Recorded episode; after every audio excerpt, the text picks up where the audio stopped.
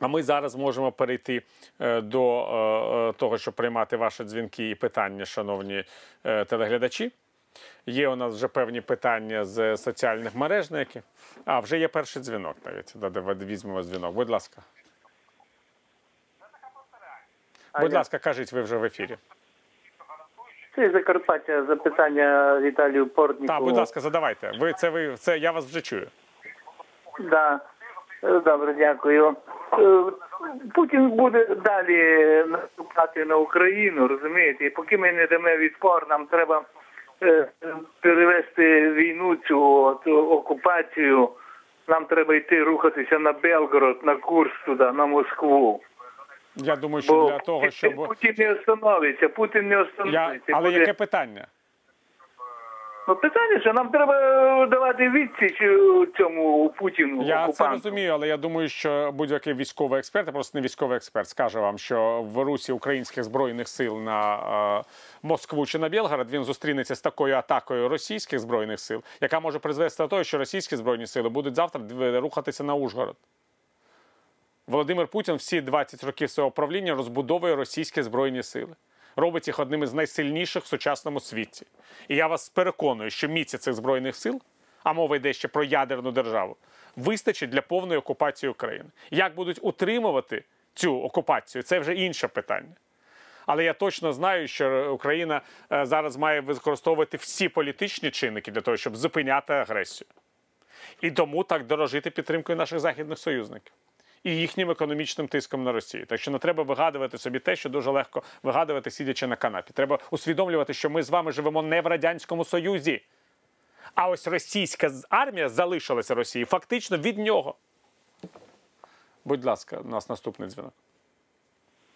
Алло. Так, Добрий будь ласка, кажіть.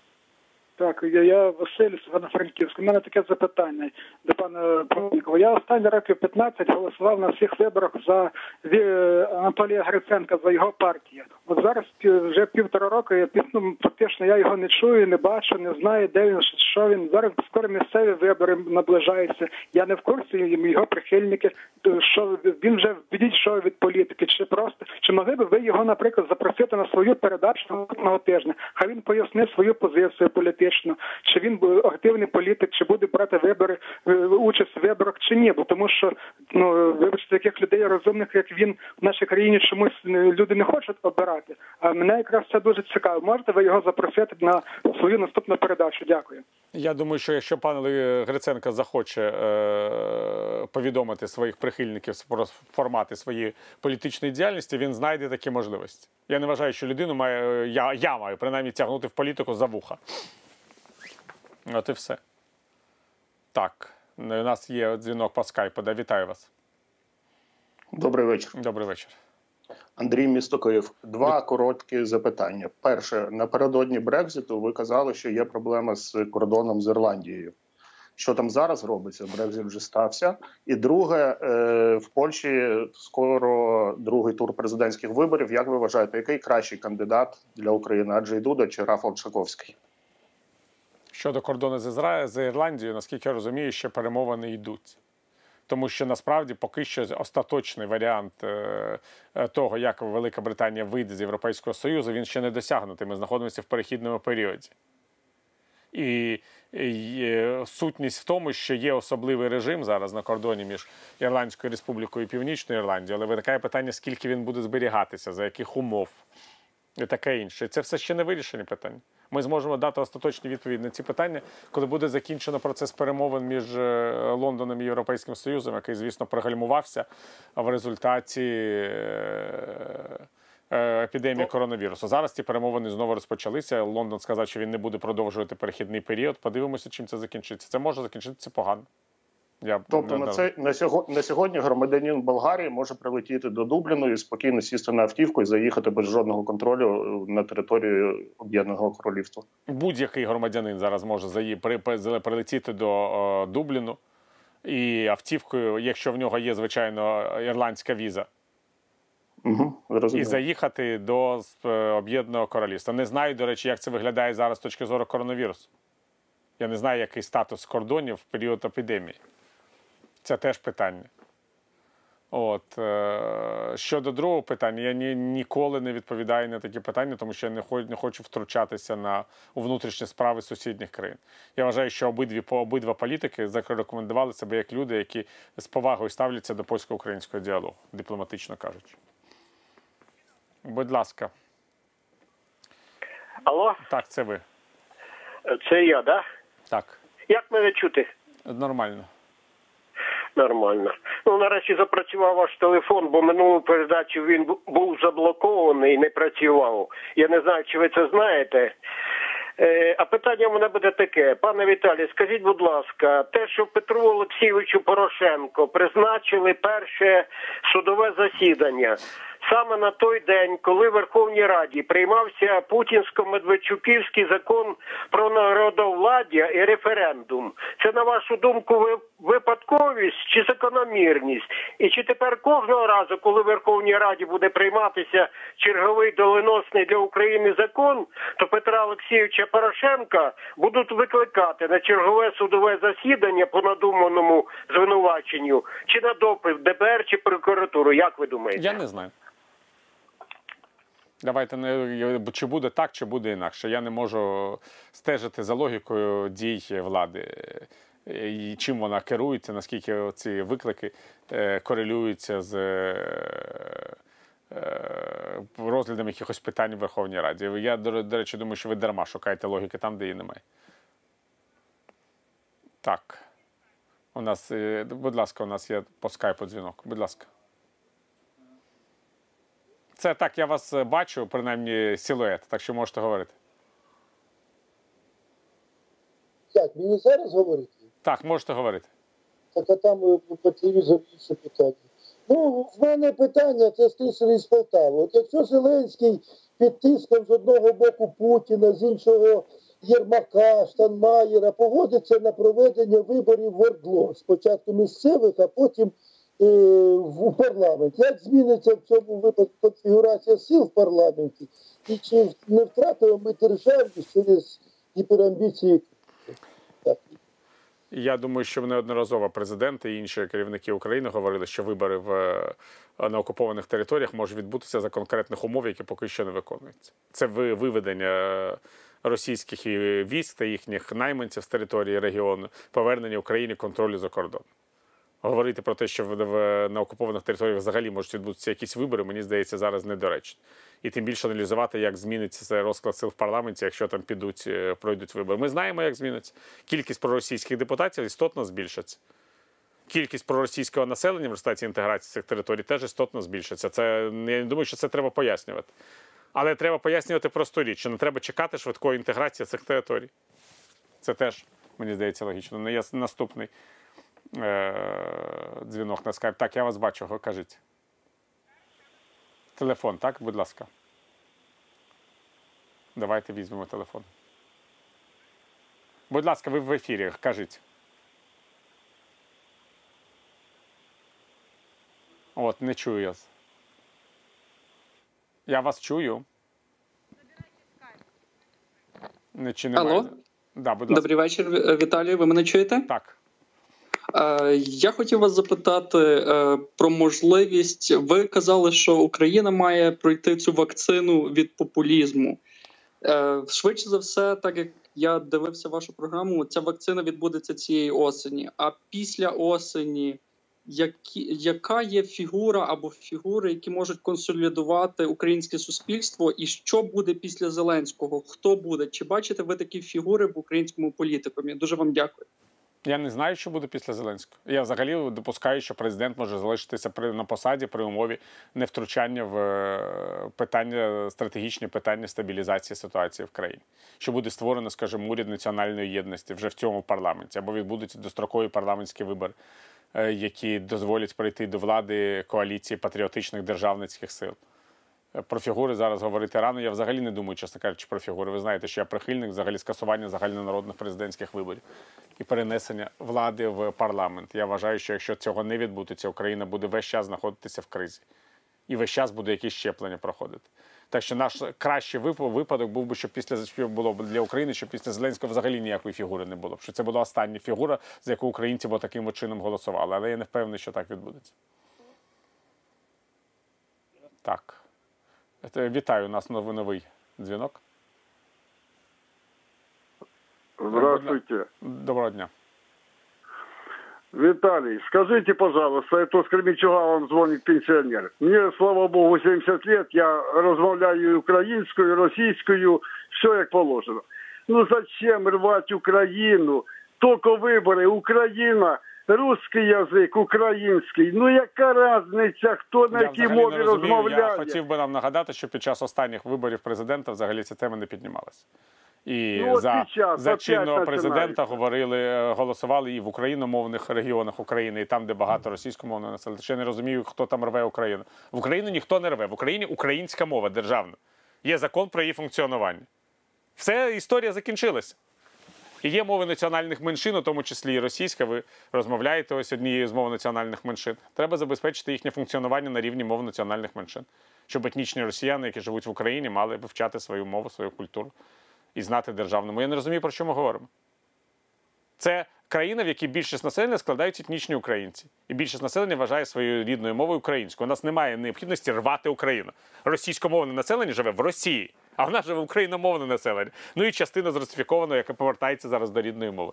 Так що ніхто нікого не рве, не хвилюйтесь. Це часи Януковича, коли проросійські агенти спекулювали на е, російській мові, щоб е, пограбувати Україну, закінчується. Можливо, зараз теж у когось в голові є такий туман, але він туман закінчиться. Не повірте. Е, Наступний дзвінок, будь ласка. Виключіть, будь ласка, телевізор. Я не хочу себе двічі слухати. Я і так в себе від себе втомлююсь. Кажіть, кажіть. Виключіть телевізор. Алло, кажіть. добрый вечер. Добрий вечір. Э, ск- Скажите, пожалуйста, почему все время я слышу э, советская, советская? Разве сейчас не советская власть? Нет. Верховный совет, все такое, так? Нет. же? Ну и так далее. Нет. Теперь второе у меня вопрос. У почему... нас, у нас не е, питання не в тому, як називається парламент, а питання в тому, яка сутність режиму влади. Радянська влада означає владу однопартійної системи, яка прих... яка тільки маскувалася під е... виборчі органи. От і все. Оце сутність радянської влади. У нас не радянська влада, у нас парламентська республіка. Алло, алло, алло. Ну я відповів. Здається, що відповів. Давайте давайте у нас є по скайпу дзвінок. Кажіть, я вас бачу, да. Вітаю. Вітаю. Вітаю. Я мешкаю в Нідерла... Я мешкаю в Нідерландах, і таке питання в мене. Е, мешкаю 7 років, і тільки можу так до, до свого сорому узнав, як звати е, прем'єр-міністра. Це буквально два роки тому. І не, і не знаю, фактично, досі не знаю, як зовуть. Е, в Бельгії, в нашим, в наших сусідах, не знаю, як зовуть е, е, прем'єр-міністра. Чи буде якийсь такий час в Україні, коли ми, коли люди почнуть восприймати політиків як ну фактично людей функцій? Я думаю, Таке- що буде. Я весь час кажу про те, що нормальна країна це країна, в якій люди не дуже цікавляться прізвищем прем'єр-міністрів, коли вони не політизовані.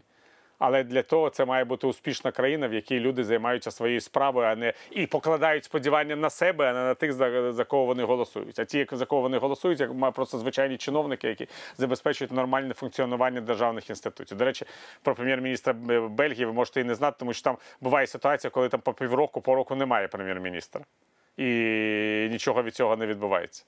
Але можливо, ви знаєте керівників місцевих е, органів е, влади ваших. Так, е, е, Теж не знаєте. Не дуже знаю. Ну, бачите, Не в багатьох країнах люди цікавляться, хто мер їхнього містечка чи керівник їхнього району, тому що вони зацікавлені в своєму, е, в своєму добробуті. Але я знаю партії політичні і їхні програми, наприклад. Я знаю, що є там партія соціалістів, є партія правих. Тобто я знаю, які є партії, але не, інколи не знаю їхніх лідерів. Лі, лі- лідерів. А, бо тому знаю, що ну, знаю правильно, а навіщо ви їхні лідери, коли ви знаєте про те, чого вони прагнуть? Ну тобто логічно. Ну. А, Телефонний дзвінок, будь ласка. Доброго вечора. Мене звати Галина, Львівська область, Червоноград. У мене є запитання, що стосується до фактично безграмотності наших виборців. Чи не повинні ви були журналісти більше займатися тим, щоб пояснювати, за якими критеріями ми повинні розглядати тих чи інших осіб, які йдуть до різних е, ну, щеблів влади, президента і депутатів і так далі? Ну, очевидно, це так. Очевидно, що люди мають, якщо я- маєте на увазі, що треба їх розглядати за поглядами, за програмами. Ні, я маю на увазі те, що ми просто-напросто чуємо розмови з екрану зазвичай більше з людьми, які ніби вже знають, е, що ми маємо чекати. У нас люди не знають, хто займається формуванням бюджету. У нас люди не знають, звідки беруться взагалі гроші в бюджеті. У нас люди не знають, чим займається місцева влада. Ну, І я вони йдуть, та, ну, ми про це весь час говоримо. хлопець, цей поганий, і, і це все. Так, безумовно. Я взагалі вважаю, що люди мають усвідомлювати функції держави. Якщо б люди розуміли функції держави, чим вона займається, у нас не було б такої комедії, яка зараз відбувається навколо нашої дискусії про е, кредити в Міжнародного валютного фонду. У нас люди зрозуміли, для чого вони там потрібні, куди вони йдуть.